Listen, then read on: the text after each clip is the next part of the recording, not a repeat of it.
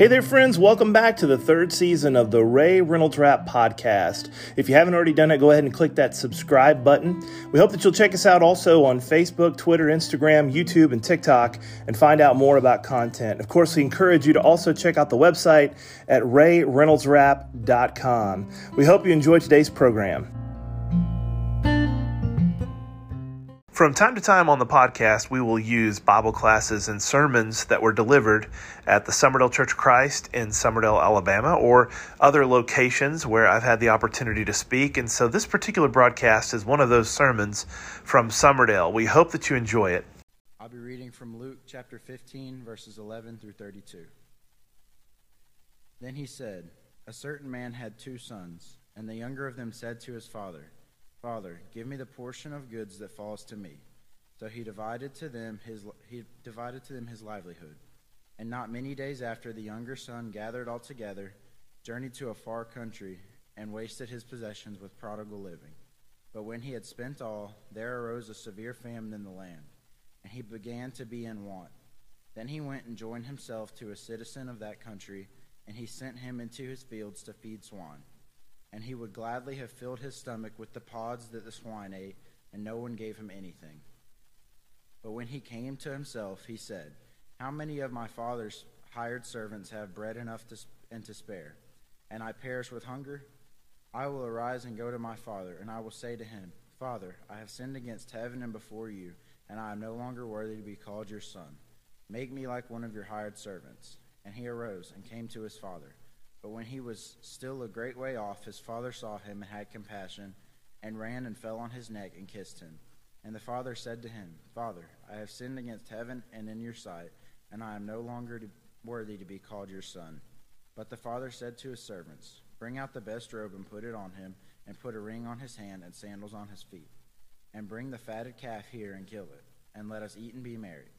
For this my son was dead and is alive again. He was lost and is found and they began to be merry. Now his older son was in the field, and as he came and drew near to the house, he heard music and dancing. So he called one of the servants and asked what these things meant. And he said to him, Your brother has come, and because he has received him safe and sound, your father has killed the fatted calf. But he was angry and would not go in. Therefore his father came out and pleaded with him. So he answered and said to his father, Lo, these many years I have been serving you I have never transgressed your commandment at any time, and yet you never gave me a young goat, that I might make merry with my friends. But as soon as this son of yours came, who has devoured your livelihood with harlots, you killed the fatted calf for him. And he said to him, Son, you are always with me, and all that I have is yours. It was right that we should make merry and be glad, for your brother was dead and is alive again, and was lost and is found. We know this story in Luke 15 because it's one of the most familiar to us. It's read, it's studied, it's preached, it's taught over and over again. And uh, some might say it's a little cliche to use it for a Father's Day sermon, but that's all right. Because I love this text, not just because of the familiarity it is with us, but because specifically we learn a lot about the relationship we have with our Heavenly Father from this story. This morning, as I was coming in, and it, I don't know if it was planned, I'm not sure which teacher did it, but uh, Natty gave this to me. Did any of y'all see these? Some of your kids have these? These are fantastic. Uh, this little Superman here, it perfectly goes along with what we're talking about this morning. I look forward to digging into that Hershey's bar. Uh, I'll set it right here if I can make it work. All right, there we go. This little Superman. When I was a kid, we used to play on a playground in a central part of our city. This is before we could drive and before we really were, were monitored all the time. We'd get on our little bicycles and go as far as our little legs could travel to a, to a little playground. And I remember as a child being uh, really looking up to superheroes. My grandma would tie a, a, a little uh, towels with a little bobby pin to our neck, and we'd run around the house and be Superman and Batman and all that stuff. But I remember when we were on the playgrounds, there was a totally different conversation. We weren't pretending to be Superman or Batman or anything like that. Usually, somehow on our playground, it got into my dad can beat up your dad. My dad's bigger than your dad. There was a kid named Mike that was on our playground. His dad was in Vietnam. We didn't mess with Mike. We didn't mess with him. But I remember that conversation so many times taking place between the children is my dad's going to take care of you. And I was sharing that story with someone many years later, and they said it was the same way on my playground. We would always talk about our dad being bigger or being able to beat up somebody else's father. And that's because our fathers are really our first superhero.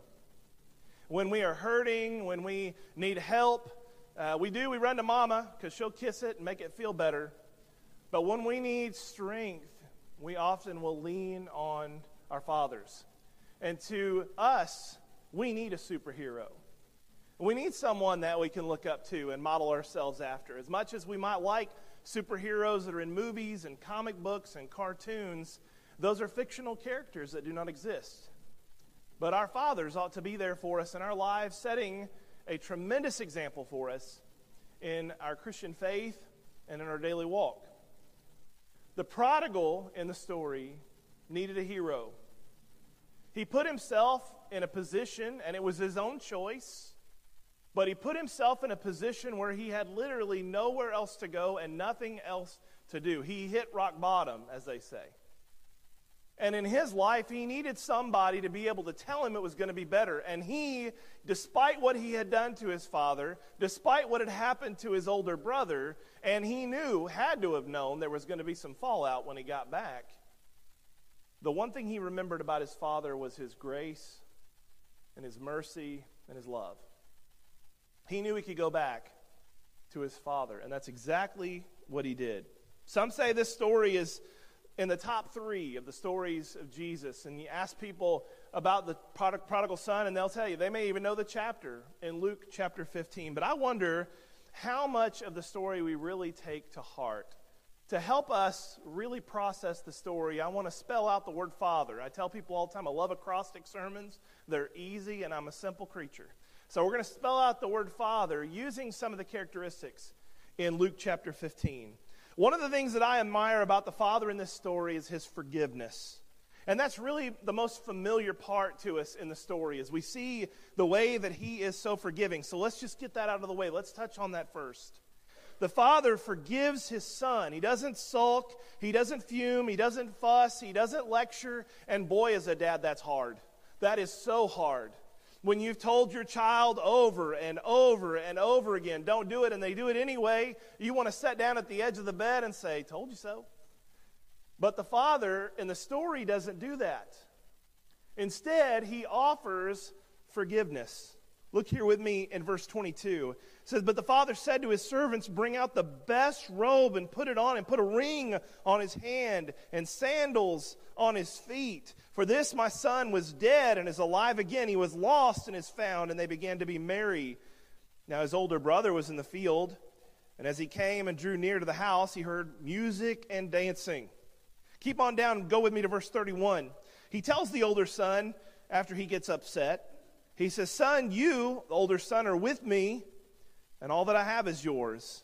It was right that we should make merry and be glad, for your brother was dead and is alive again. Fathers, our children need to hear that they have been forgiven. But they also need to see by our example what it means to practice forgiveness. You see, both the sons knew something about their father and that was he was willing to forgive and to accept them in the state that they were in. You ever wonder why the older brother gets so furious about it? And why, why sometimes the older bar- brother's even part of the story at all? Well, if you'll look back at the very first few verses, you learn that the father had separated to the two sons their inheritance. Both of the sons were given their due. So, if, and many times in Jewish culture, the older son would get about two thirds of everything, and the younger son would get about a third of everything.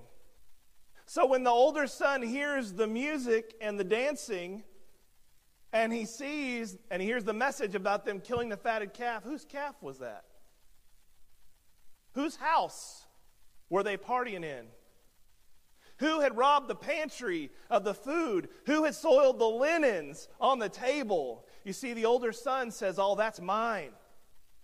I got my inheritance. That boy of yours, he went out and he squandered what he had. But basically, what he's telling his father is, You've already given all this to me.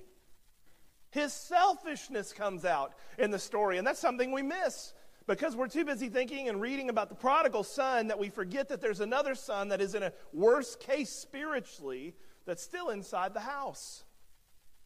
Sometimes I feel like that older son and there are times we talked about last week and a couple weeks ago, we, we have people we're supposed to be kind to, and it's hard to be kind to certain people. We, we just don't want to say a kind word because we'd rather just not say anything at all because we don't, we don't want to engage in conversation with certain people. But the Father shows what it means to forgive. And I'll bet that older son, as he lived through the rest of his life, probably regretted some of the things that he said and he did to his father as well. Our children need to hear and see the message of forgiveness. I want you to notice the letter A. We'll, we'll mention it as approachability. The father was approachable. A conversation could be had. I, I love to see the relationship some of these dads have with their boys and that they're calling them and, he, and, and, and asking them questions. It gets better as we get older. I mentioned when we were little, I would go around the playground telling everybody my dad could beat up their dad, even though my dad's about five six. I'm bigger than he is, much bigger than he is. But I would, I would say that, you know, my dad was tougher, my dad was bigger, my dad was stronger. But then I grew up a little bit. And for some reason, when I got to be a teenager, my dad didn't know nothing, right? He didn't know a thing. I used to think he was great and he was smart and he was, he was awesome. And then I got older and I knew more than he did. And it took me a few years, a lot of years, to realize the wisdom that I was missing out on during those rebellious times in my life. This father is known, and one of the things I appreciate about him is that he is approachable. Oftentimes in the church, we have shepherds, we have elders in the church that lead the congregation, that in a way kind of fulfill that fatherly role to the congregation. And our shepherds need to be approachable. Our fathers, again, be approachable. Allow your children to come to you and allow them to talk to you and to spill their guts to you without judging them. Just listen. Just listen. That's hard. I know it is. But we need to be approachable. Listen to your children, even if you don't like what they have to say. An eight year old wrote this about love, true love. Ask what true love is. He says, Love is when my daddy reads me the bedtime story True love is when he doesn't skip any pages. I remember as a child loving to hear stories read at my bedside. I made it a goal when my children were born to be with them every single night. Even if I was away from home, I would call and we would read the Bible together. We would pray together. And sometimes we'd read books. One of the ways my boys knew that they could keep me in the room is if we did a prayer list. And I had one that had a ledger pad. And every night, every night, he went through the ledger pad and he'd flip a page. And we went through names and people. And I'm telling you, there were times that it was like 11 o'clock. I was like, your, your, your other brother's asleep now, okay? I need to come to you next tomorrow night. It'll maybe last. But I remember going through these names of all these people that he wanted to pray with. And I, I, I remember those moments. And I, I cherish those moments. I hope that they cherish those as well. But we need to be approachable. Be there for your kids. Listen here in verse 12. It says that he is willing to, able to go to his father, and the younger son says, Father, give me the portion of goods that fall to me. He knows that he can approach his father and ask for this, which is a ridiculous request, by the way. It's interesting that there are two individuals in the story that should be dead and aren't. The first is the father. To get his inheritance, he has to approach his father and say, Hey, dad, I know you're not dead yet, but let's pretend you are. I want what's given to me. I want to get my inheritance now. I want to get my portion.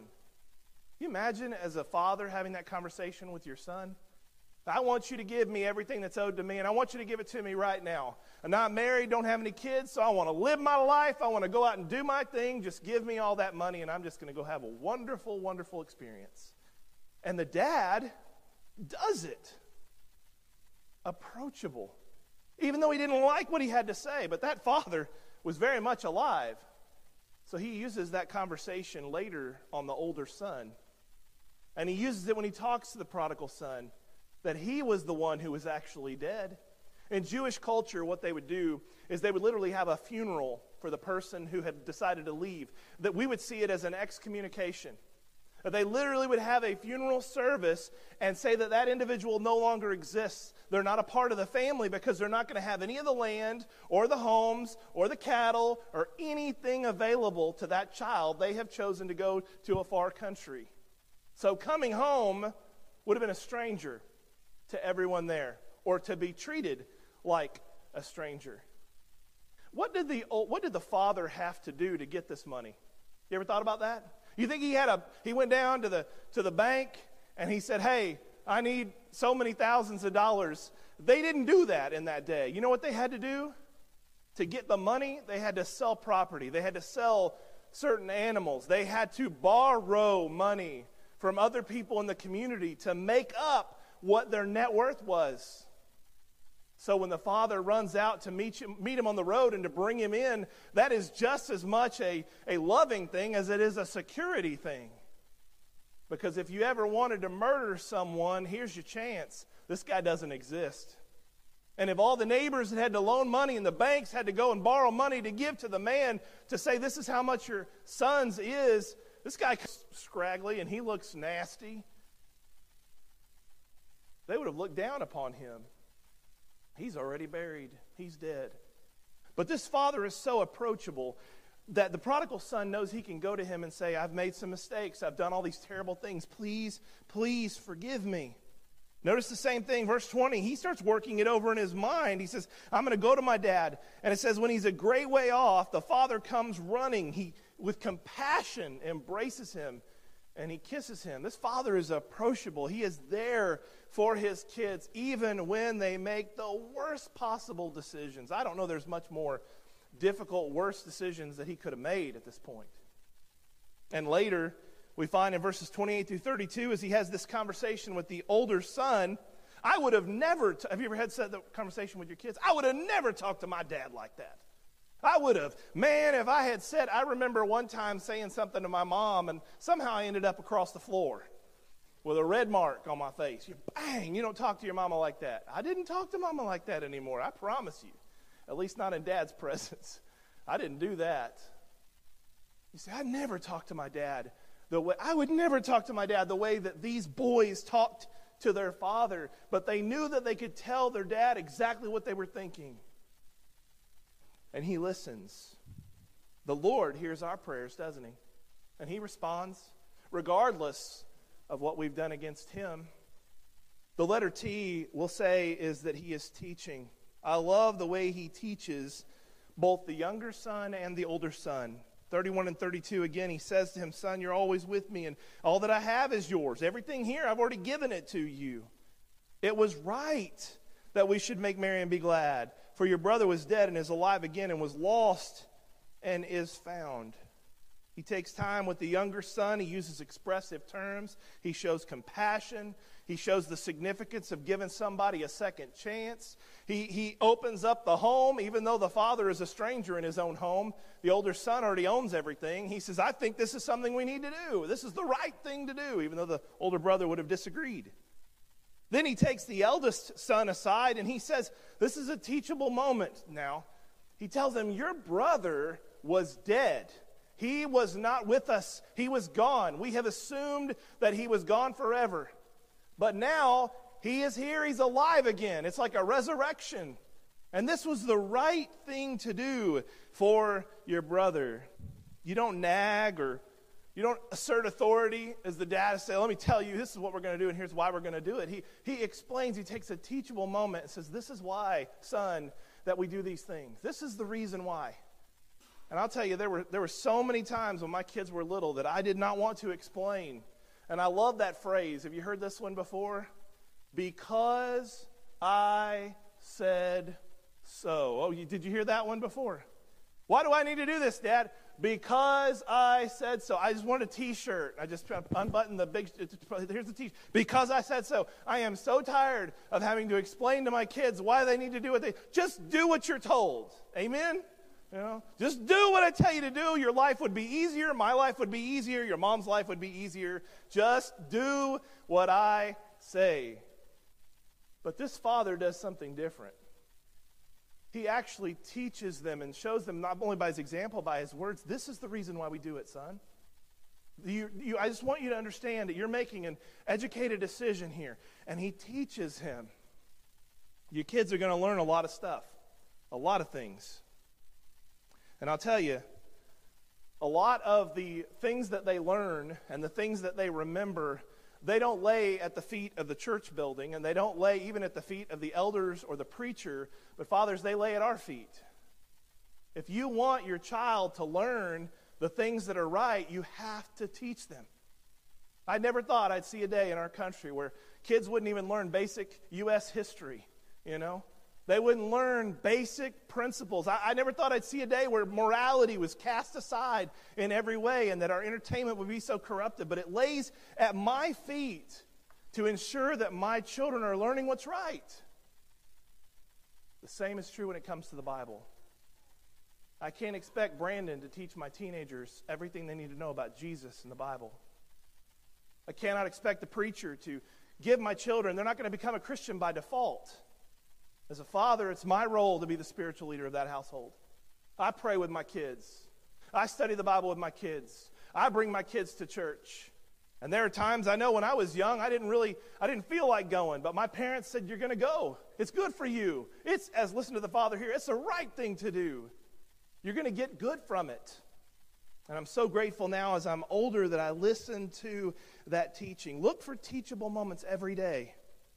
The H will be humility. And this is the part where I, I would say, if I were in this story, I would disagree with the father. I would have had that because I said so moment. But the father in the story is so humble. He's so humble.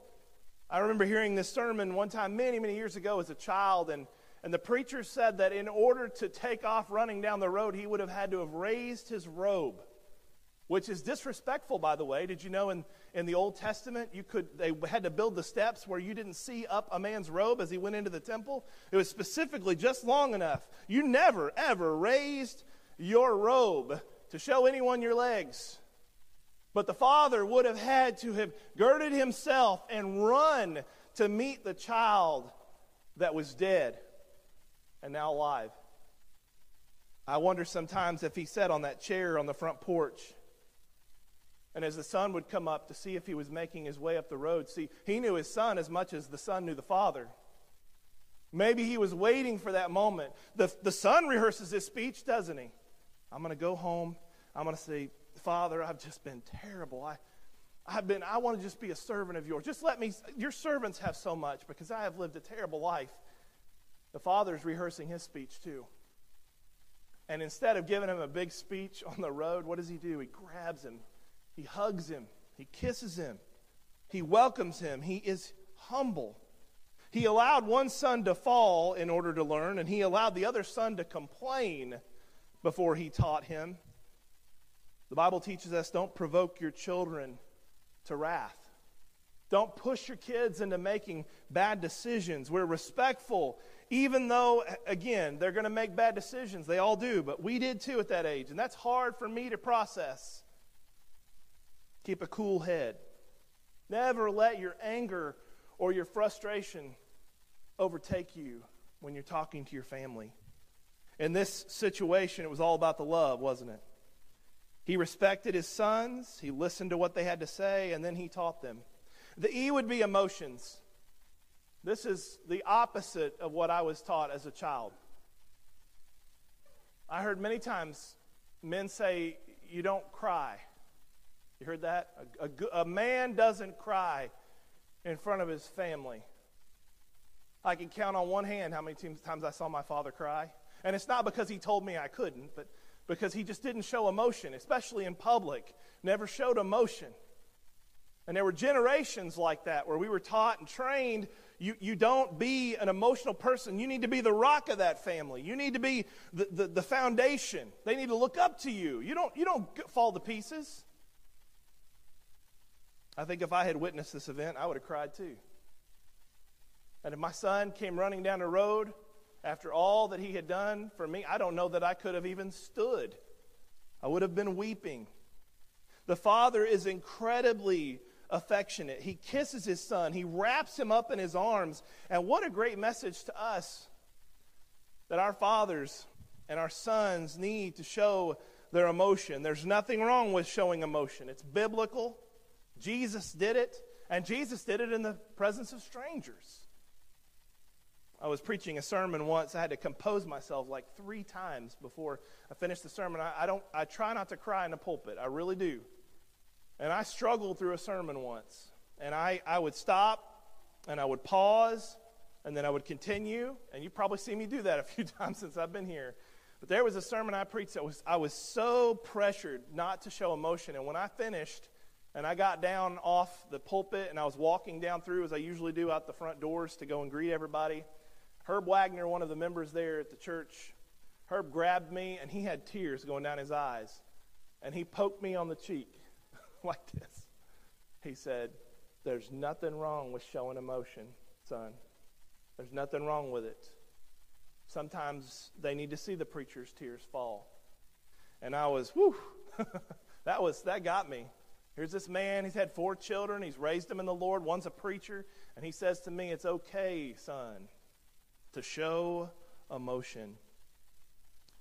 The R would be redemption. The redemptive story here begins at verse 22 because the father says to his servants, Bring out the best robe, put it on him, put a ring on his hand and sandals on his feet, breed out the fatted calf here and kill it, and let us eat and be merry. And then going on down again to the last few verses, he's telling the older son, You need to, you need to see that your, your, your brother was dead and he's now alive. The consistent thing in the story is the father wants to redeem both sons. One knew he was lost, and the other didn't.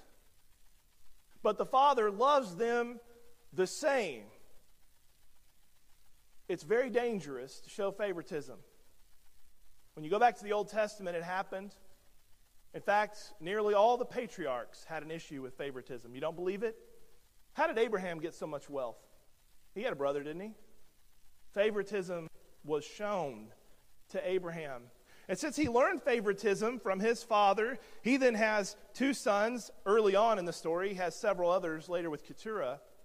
But in the first part of the story, he has Hagar and he has Ishmael. And then he has Sarah finally has Isaac. And he shows favoritism towards Isaac. So, what would you imagine would happen when Isaac has two sons? He has Jacob and he has Esau. And once again, favoritism takes its precedent there in the story, and it will continue to go for many other generations. But Jacob was the favorite of his mother, and Esau was the favorite of his father, and it split that house in two.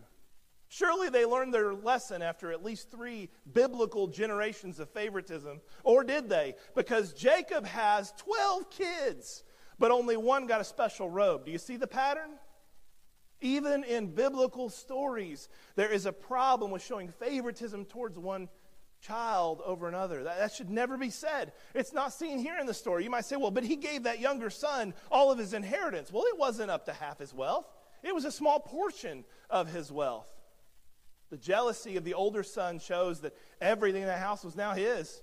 If there's to be favoritism, you might actually say it's not to the prodigal, it's to the older son. But the father treats them both exactly the same. He listens, he loves, he shows emotion, he expresses himself, he teaches. The wonderful thing is the prodigal son knew his father could be counted on for his gracious and merciful nature. He was unsure how he'd be received by his brother, but he knew how his father would receive him. His father was a man of integrity, and the father not only accepts him, but he redeems him to his previous state. That robe, that ring, those sandals were meant for that boy to wear, even though he felt unworthy. He, he, he said, I can't, I can't be restored to such a state, but yet the Father redeems him. Paul will talk about this a little bit throughout many of the scriptures as he writes. Fathers, we need to make sure our children are redeemed, that they are safe and saved. Now, if you're a father, your kids need to play catch in the yard with you. they need to wrestle on the floor. They need to see you laugh until your belly hurts. They need to see you with tears in your eyes. You need to eat with them at the dinner table. You need to talk to them about their day. You need to reward them when they do good, and you need to correct them when they do wrong. They need to see how to treat a woman by the way you treat your wife. And when it comes to work, they need to see a work ethic in you, in us, that we are as men showing our families this is what you do, you work. But most of all, fathers, our children need to see our faith. The redemption part of the story is pretty clear because this father shows his love for both children. And God says it's such a good story, let's put it in the Bible because our Heavenly Father is exactly the same. He loves us, He's merciful, He's gracious.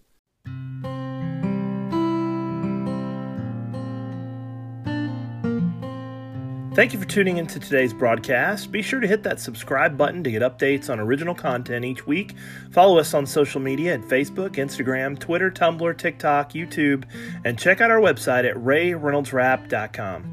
Also, if you'd like to suggest a topic for an upcoming broadcast, or if you'd like to email me a question, or if you have a prayer request, you can send that to rayreynoldsrap at gmail.com.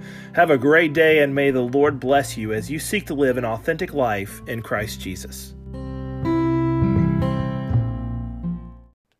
To help you in your study of the Bible, we want to send you this Bible correspondence course. This course is non denominational, it's based on the Bible, it's conducted by mail, and it's free. To receive this course, write to Getting to Know Your Bible, P.O. Box 314, Summerdale, Alabama 36580, or call toll free 1 877 711 5214.